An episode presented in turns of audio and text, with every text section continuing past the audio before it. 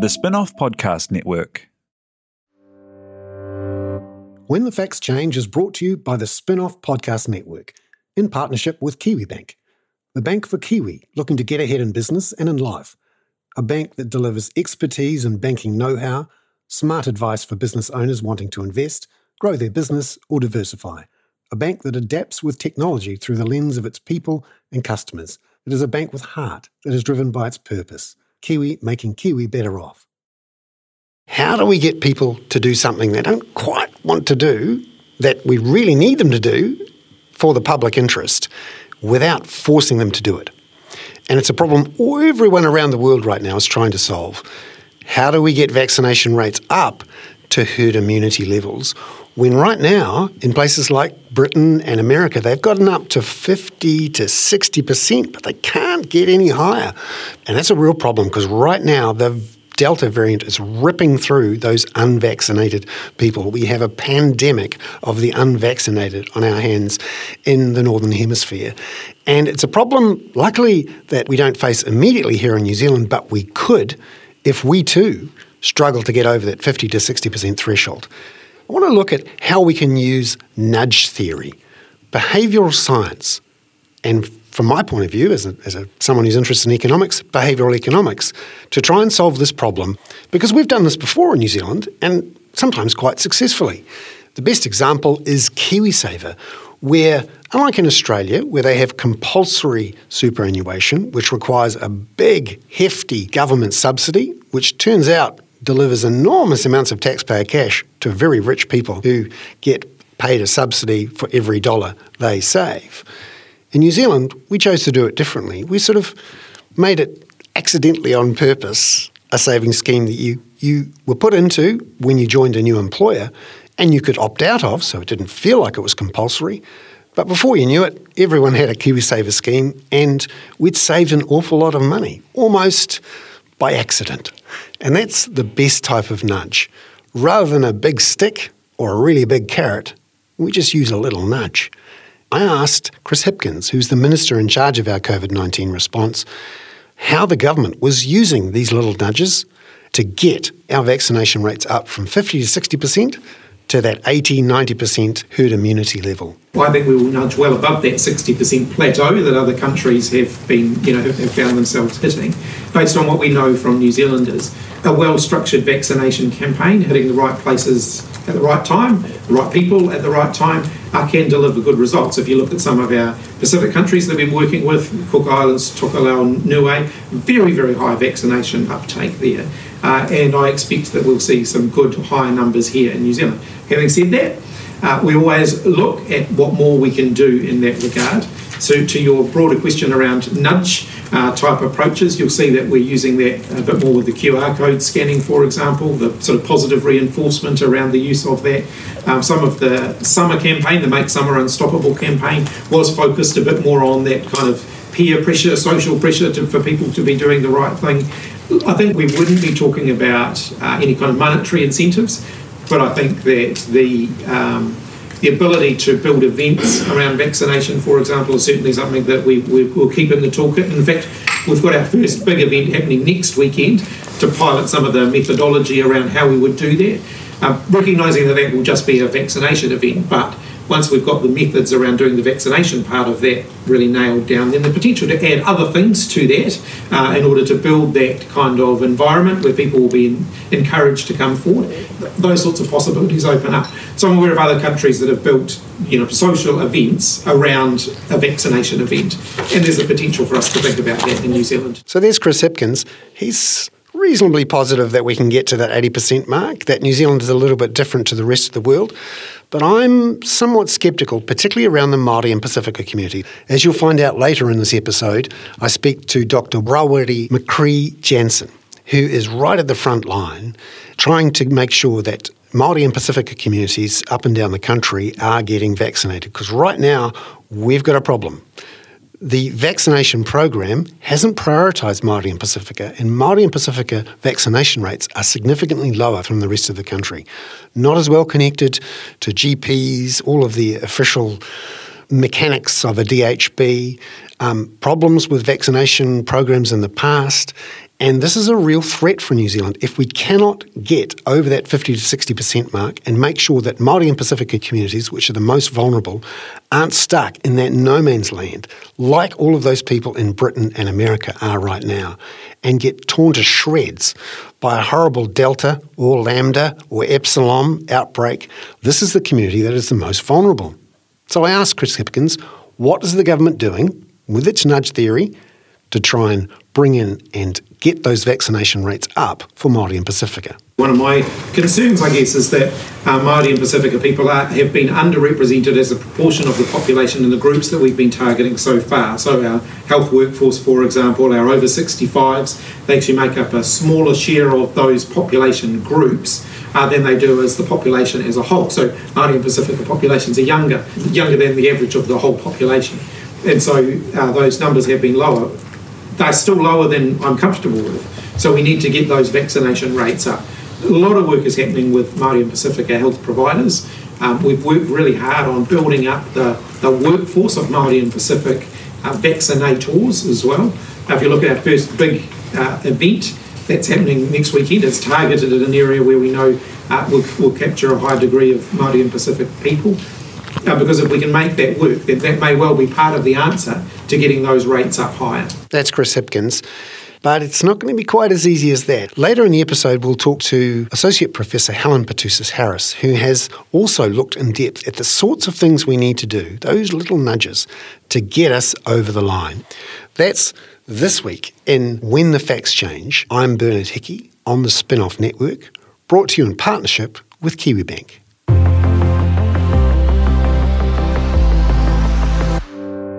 Well, first up, I'd like to welcome Dr. Rawiri McKree Jansen, who is the Clinical Director of the National Hauora Coalition, here to talk about uh, what's going on at the front line. Firstly, Dr. Rawiri, could you tell us where you are? Uh, I've come to the office uh, for the National Hauora Coalition. Should just mention I'm Clinical Director for the National Hauora Coalition. And so we're a primary health organisation. We look after 55 clinics across five different district health board areas, 235,000 patients. And then I also work as a GP, so just a regular GP in clinic, prescribing amoxil, you know, looking after patients and families and attending to their concerns. So tell us, um, what do you think of the current vaccination plan and how well it's going for Māori and Pacifica in particular? So I'm I'm a critic of it, and I like to be a critical friend. I think we're we have intention to get a really good vaccination program for Aotearoa for New Zealand. I'm specifically interested in how we do that for Māori families and Māori communities. And so in that, I noticed that um, Cabinet decided not to um, prioritise the Indigenous population. And we, you know, put up some really good, compelling information, in my view, that said uh, the Māori community and the Pacific community are the most vulnerable communities in New Zealand.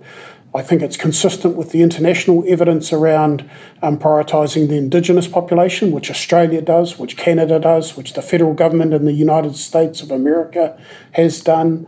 I think we should be doing it, and we're not, so that's problematic. I think that uh, there's a big drive to, to kind of reach the breadth and width of New Zealand, but actually, um, we've really got to focus on getting Māori population and, and Pacific communities vaccinated because the evidence is really clear that the impact for Māori and Pacific communities would be catastrophic. So, how could the government have prioritised the Māori and Pacific communities? Oh, well, um, you know, we put up some advice to the government that um, Māori Pacific should be have an age adjuster effectively in the vaccination program rollout, and it came from some um, international peer-reviewed, um, you know, evidence from Te Pūnaha Matatini, the the um, you know sort of scientists who were looking at it, Michael Plank and uh, Shaun Hendy, you know, sort of names that we're quite used to. They they're really scientists advising the program. Um, what it really shows is that a Māori man with no abilities at age 49 has the same risk as a Pākehā man with no comorbidities at age 70. It's an incredible gap, and we need that evidence to guide our vaccination program. Uh, we used evidence and we were, we were led by the science in terms of how we responded to the pandemic throughout the COVID outbreaks. We should be led by the science as we go into the vaccination program. So, uh, how would you design a, a vaccination program to really ensure that everyone had access to the vaccines. It was easily able to be administered, where you took account of different communities, different parts of the country, different um, household types, so that we had the highest possible vaccination rates. You know, when we started this, we looked. It looked like we might have five different vaccines, and then at the beginning of this year, we got some information that said actually it's going to be Pfizer all the way. Pfizer from here to as far as you can see, which is a beautiful thing until you reach a Delta variant. And our, I think our sense of urgency around this is prompted by what's happening around the world with variants, with Delta or Lambda, you know, super transmissible. And so th- there's no experts that I know of who say we're not going to have another outbreak. I think everybody agrees that it's likely we're going to have further outbreaks. And that outbreak is going to be a super transmissible variant. So, you know, you know, I love the idea of Pfizer all the way, but we can't get enough Pfizer. So I think we've got to sort of face that reality and say we need to get the Janssen vaccine approved and into the country as soon as we can. Actually, we should probably do the same with AstraZeneca because it will give us more vaccines. And then, I mean, it gets complicated, but we have to think about which populations would use the AstraZeneca for, which ones would we use the Janssen for. The Janssen one is way less complicated, doesn't have to have super cold fridges, it's a one dose vaccine, all of that stuff. Um, internationally, we can see that the mix and match approach of one dose of AstraZeneca followed by Pfizer, that's a really good immunological response. And so that should be part of our total program. Um, then I think the other obvious things is how do we um, inspire, engage, enable Māori and Pacific communities to get the vaccination done. At the moment, we're going to send out some text messages and emails, which are really bloody complicated and difficult to understand. And what's the call to action? What do I have to do? I have to go somewhere else and log in and do some other stuff. Actually, um, I've seen Māori providers do it really well, and they have a simple message. It says, "Come on in, we'll vaccinate you." You know, no appointment necessary. Come in, we'll vaccinate. And so I think we've got to sort of bust through some of these quite um, ordinary ways of doing things, and we've got to get into a much more a program which is really focused on understanding the communities that we intend to serve and deliver it for them. Because at the moment, my understanding of the vaccination program is that people, depending on which group they are in, will apply for an appointment with their GP, get the appointment go in, get the jab, go away, come back for another appointment, get a second jab, and go away. But it seems to me that's missing. A, that's quite complicated, as you say. You need the text messages and you need to have the appointments set up and access to the internet, and everything needs to work. But it also assumes that everyone has their own GP, is comfortable going to their own GP, has a car or public transport to get to their own GP can get time off work to go to their own GP and do all this sort of stuff. I wonder whether this basic way of doing the vaccination program really works for everyone and whether some of the more mass vaccination ideas, um, basically just rock on up and we'll vaccinate you, uh, whether that's more appropriate.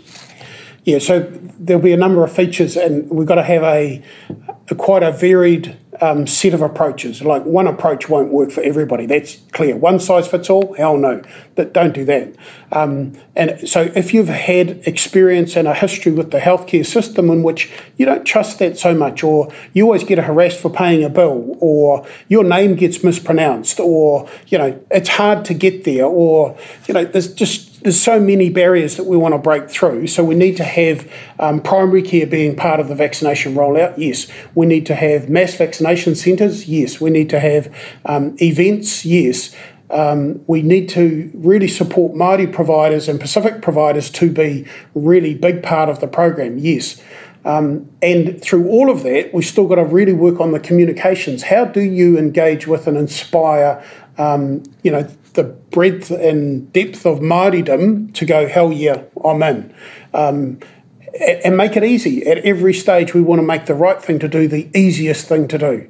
It's not going to be a single king hit. We need to have TV and radio and newsprint and messaging, uh, social media that inspires this population to get engaged.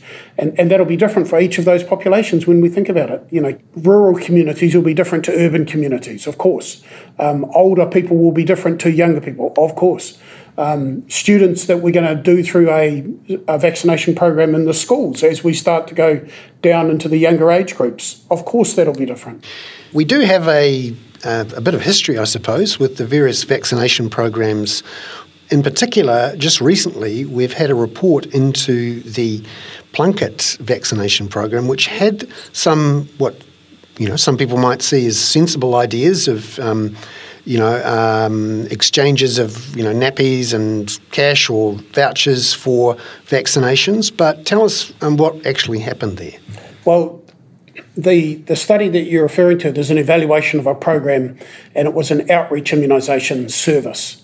And the provider of that service was um, Plunket. And I'm, I'm a critic of Plunket and not a critical friend, I'm just a critic. Um, I'm really clear that the organisation Plunket was established by Truby King, white supremacist. And just to cut to the chase, I'd say we can't change the fact of our history that a white supremacist established that organisation and was part of our health services, but we can sure as hell be responsible for making sure it's not part of our future. And the study that you're talking about showed that that particular provider had uh, workers who were not well received by the population that they were supposed to be serving. They experienced racism in the judgment and attitudes that were associated with the outreach immunisation service the, the study was really powerful because it told me that, it told us both, I think, that the community is up for it to, to get vaccinated, but there is a number of obstacles to them getting the vaccination. And it might be um, the provider, the primary care provider, the GP clinic, or the receptionist at the GP clinic, or the fact they've got a bill there, or the difficulty in getting organised to get there. You know, I mean, any number of ones. Life gets in the way for a lot of people, and and for some of them there are other challenges, including you know financial barriers, etc., etc. So you know, having a voucher to give or some nappies to give to support people is a beautiful thing in the hands of a good provider. But in the hands of a provider who is received as being part of the racist system, it doesn't work. No surprise to me in that. Uh, I'm not against the idea of having vouchers and nappies and supporting families. I think that's that's beautiful, but we do need to hold these providers to account to do a good job for the community that they serve. Uh, overseas, there's been all sorts of um, fun things tried. In some places, in America, you get a free gun if, if you get vaccinated. I'm not suggesting we do anything like that here. But um, can you think of any particular technique or tool or um, event that would work to get as many people vaccinated as quickly as possible. I know that there has been in Porirua, a Pacific Island church was the venue for a, a mass vaccination. I think 1,500 people turned up and expected 1,000. What, what, what do you think is, is the best way to have a crack at this? Yes, I like the idea of mass events, but no, I don't like the idea of creating a barrier to getting it done because you have to go onto a certain site and book and all of that complexity. The reality is for lots of families, and maybe especially true for Māori and Pacific. Uh, if we've got a mass event and the invitation is rock on up and we'll get you sorted, um, I think that's more compelling than the idea that you have to go in and you have to book. And so, you know, there are some problems with the Manukau mass event because you have to go through booking challenges to get involved on that day. Actually, they're going to be better off if they get over themselves and say, you can book if you want to, but if you just rock on up, we're going to look after you. There's a it's just a different message. It's going to reach further. We see that from um, Pacific churches, that the event that you're talking about, um, just reaching out and informing people, you know, come along on this day. That's that's pretty powerful, especially if it's run by an organisation that's trusted in your community. Uh, we see that in communities in rural New Zealand, Māori communities where they're engaged and informed and in charge of doing the invites and setting it up and, and how it's going to roll on that day. They have much better penetration into the community than when it's done by you know external agencies. Having said that, I still accept that there's going to be a place for mass vaccination centres or locality vaccination centres or pop up vaccinations. All of these channels are important. Um, then I think how we language it and how we invite people will ought to change as we move into different communities. And communities will have preferences, families will have preferences. Let's reach out and understand that and then deliver to that. Overseas, a lot of countries are getting to that 50, 60% at best level, and then they sort of plateau out, and they're not getting anywhere near the 80% plus you need for what they call herd immunity. Success looks like 90% of our eligible population getting vaccinated, and I think that's achievable. I know Ashley's talking about it. Uh, I've been talking about it for a while. I think we've got evidence that vaccination is that acceptable. And so the evidence for me comes from um, our childhood immunisation program. And when it's done deliberately and relentlessly and done with love and respect to the community, we see providers and we see um, districts that can achieve 90 and 95% of children vaccinated. And I know from um, working with Māori provider clinics, we've achieved 95% of childhood immunisations done on time. So, I, you know, honestly, I think evidence is clear that the acceptability of vaccines is surging, and we've got to do a good job of getting it available and removing all barriers so that um, communities can access the service. Um, you know, the surveys when they first started looking at vaccine acceptability here in New Zealand, they were done at a time when we had no COVID travelling. There was no COVID in our community, you know, and we had no vaccine in the country. And something like 65% of people said, hell yeah, I'm in. So we're coming off a really high base. From that 65%, imagine that there's 10 or 20% of people who go, well, I just want to know a little bit more. I just want to understand what it means for me with my health condition. Um, I'm really interested to see how it goes with people when they get started. Okay, all of that happens, and guess what?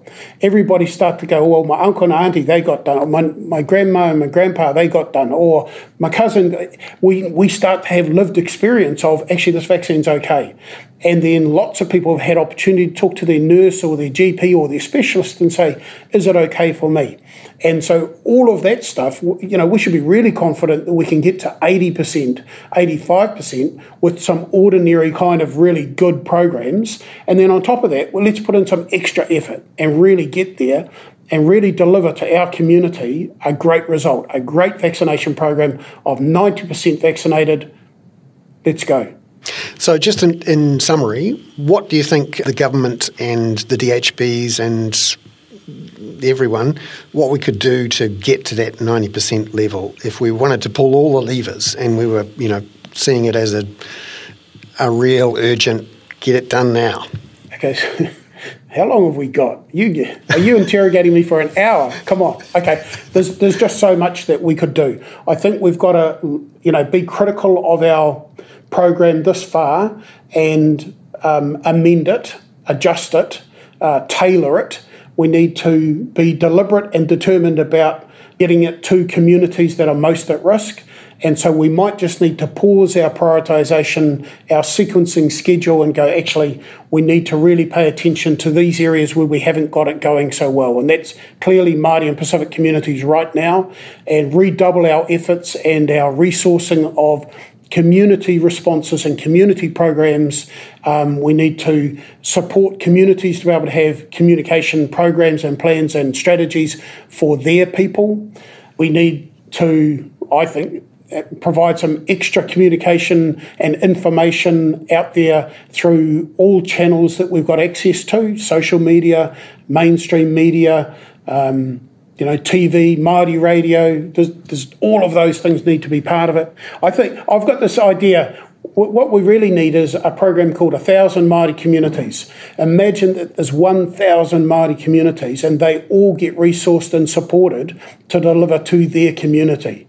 And so that might be, you know, we're in Auckland, so you think there's Māori community in Papatoetoe or Manurewa, and maybe Manurewa's too big, and there's two or three Māori communities there, and then there's in the far north, and then there's the east coast, and Māori communities everywhere are being supported to be part of the vaccination program that really aligns with what we see in terms of the best outcomes for Māori communities when Māori communities are engaged and supported and resourced to be part of the vaccination program. So I'd love to see something that just really elevated our attention and resourcing of 1,000 Māori communities getting busy and vaccinating. Thank you very much. I really appreciate your time. You're welcome. Ka Next up, we speak to Associate Professor Helen Petousis Harris from Auckland University, who is right in the middle of helping to plan the vaccination program.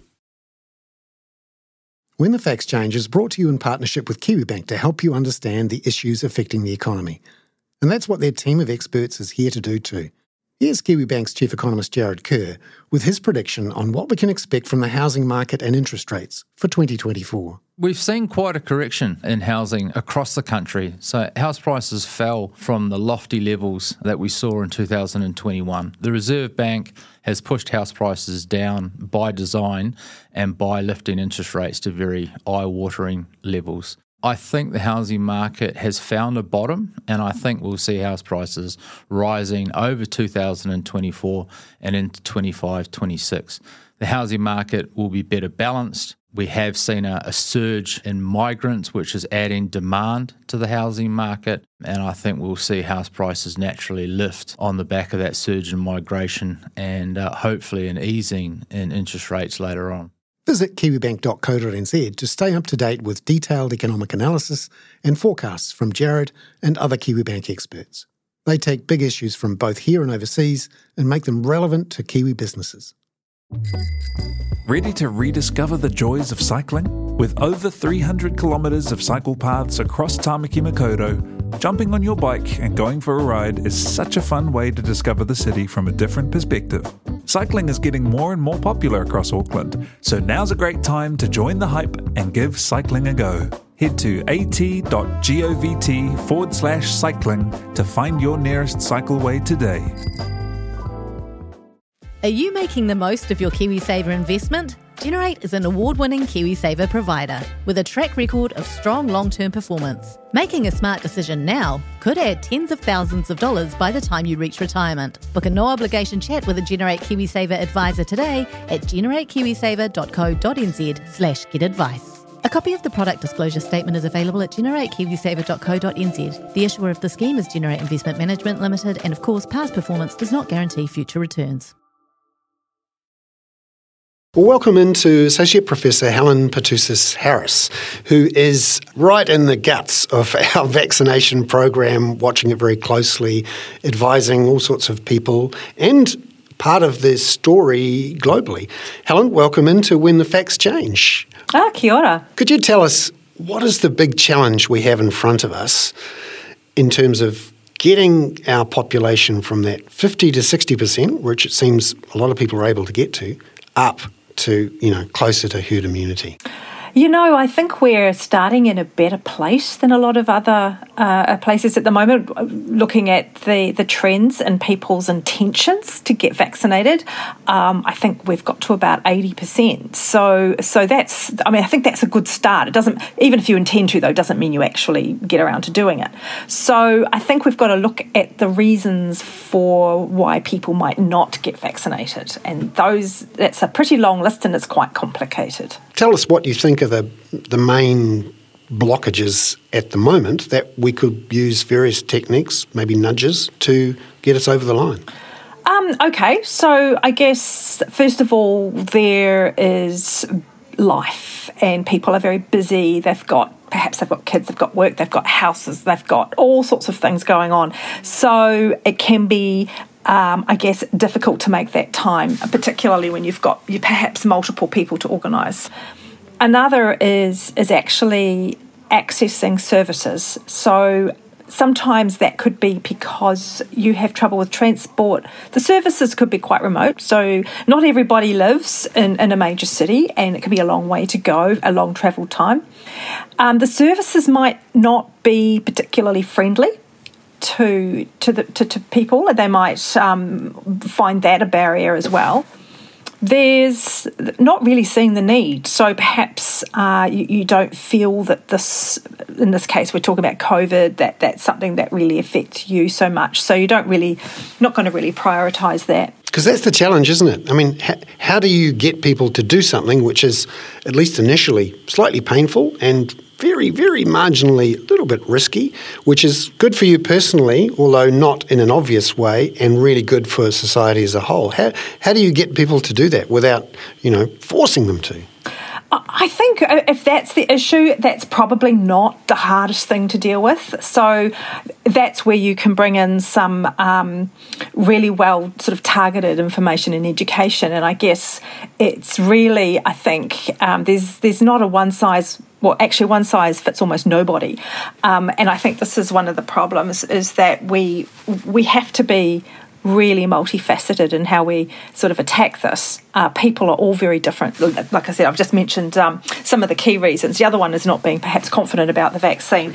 Um, uh, probably, I mean, we, we know some people are completely influenced by misinformation, and I think that's another issue in itself. But with all of those components, there's a, a you know a, I guess some targeted education and information can take you a long way.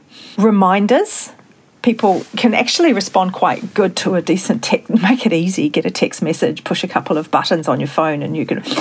But we, I think we need to listen very carefully to to the communities um, and to those people, those local providers, to those communities, because they know their people, they know what what their issues are, and know what's needed to reach them.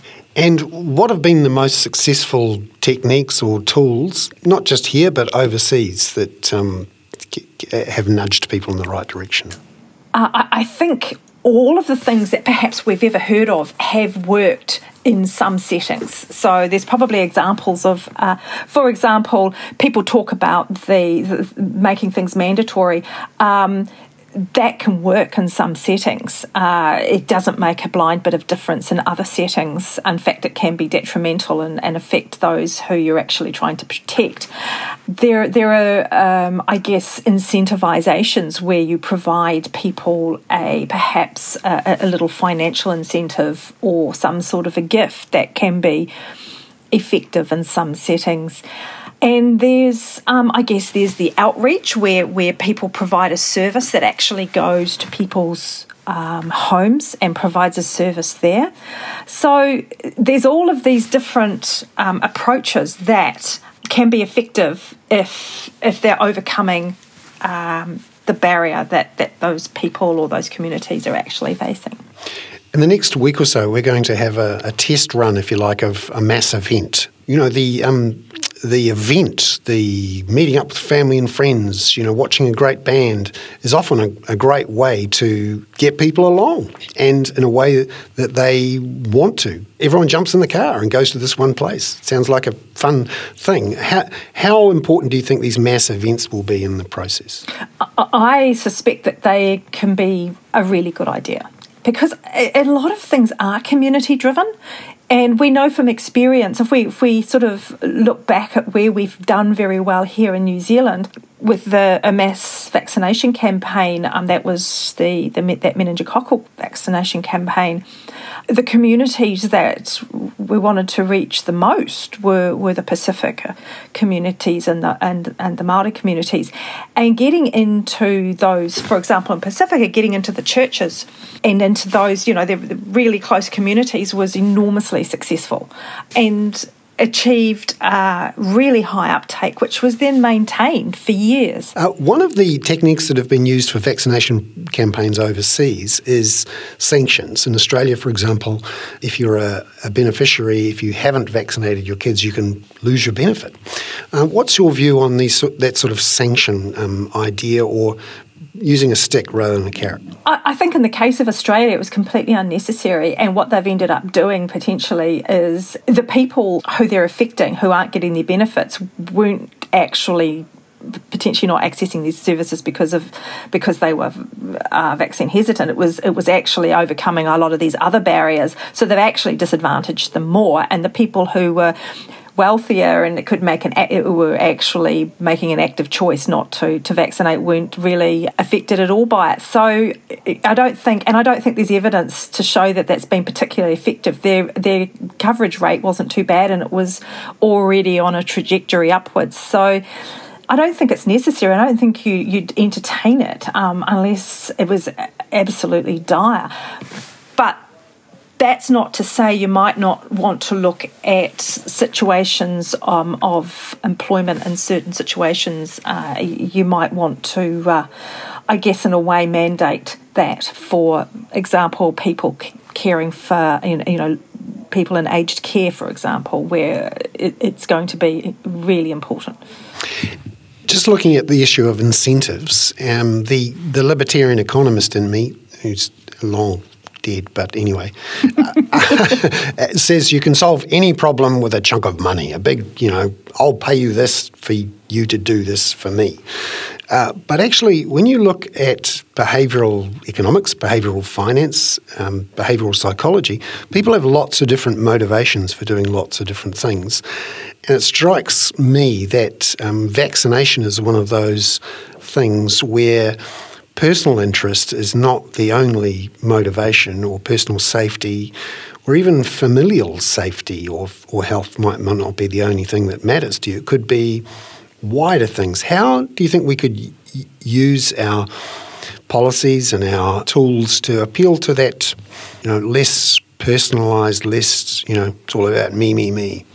Yeah, there, there, there is a lot of me, me, me in it, and um, I think th- I think it's a bit of both because I think it does need a bit of money thrown at it. Um, simply because I mean I think we've depleted we've depleted those services to a point where um, it's very difficult for them to to, to reach the people and provide the services. So um, you've got to have that right, and we know that that getting that right years ago uh, was what got us to the dizzying heights of something like 94% uptake. So, what in, what in particular was changed to get to that 94%, to rebuild some of those that fabric? A whole lot of things. We set targets, uh, and, and, people had to report on targets. So that's always a good way to get people to think about think about things. And it was a real focus on supporting primary healthcare who deliver most of the vaccines.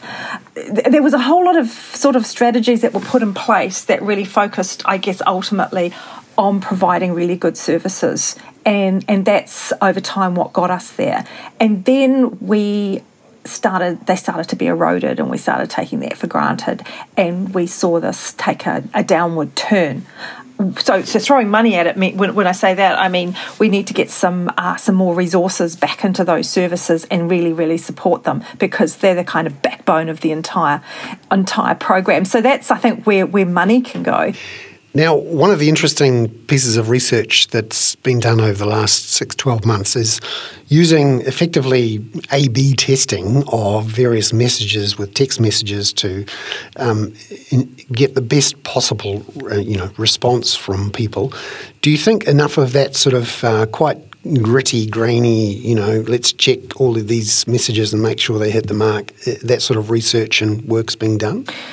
Um, probably some but I think um, I, I, don't know personally. I'm not seeing seeing enough flowing through. I mean, we absolutely do need to uh, be crafting these messages. A lot goes behind a very short message, and that snappy little soundbite is really going to hit the mark with a subgroup of people, and you're going to need lots and lots and lots of other snappy little sound bites, if you like, and also modes of delivery, platforms to deliver all of that messaging.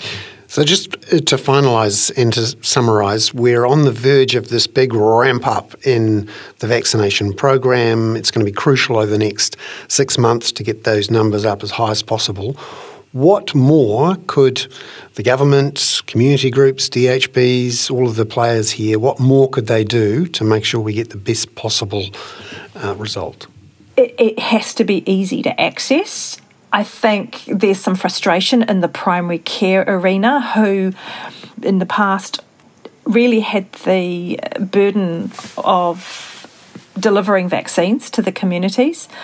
And those mass clinics, I think, are likely to be helpful too. So, so these are all all things that are going to to reach different different groups of people, and also the um, the outreach services. But I think it is really needs to be um, community driven and that people need to have the flexibility and the agility to be able to meet the needs of their own communities.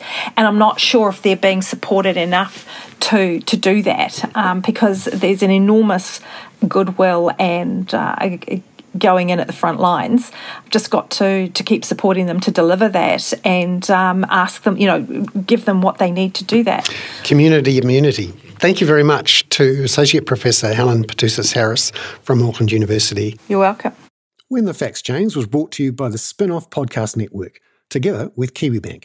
Visit kiwibank.co.nz to find out how KiwiBank are making Kiwi better off.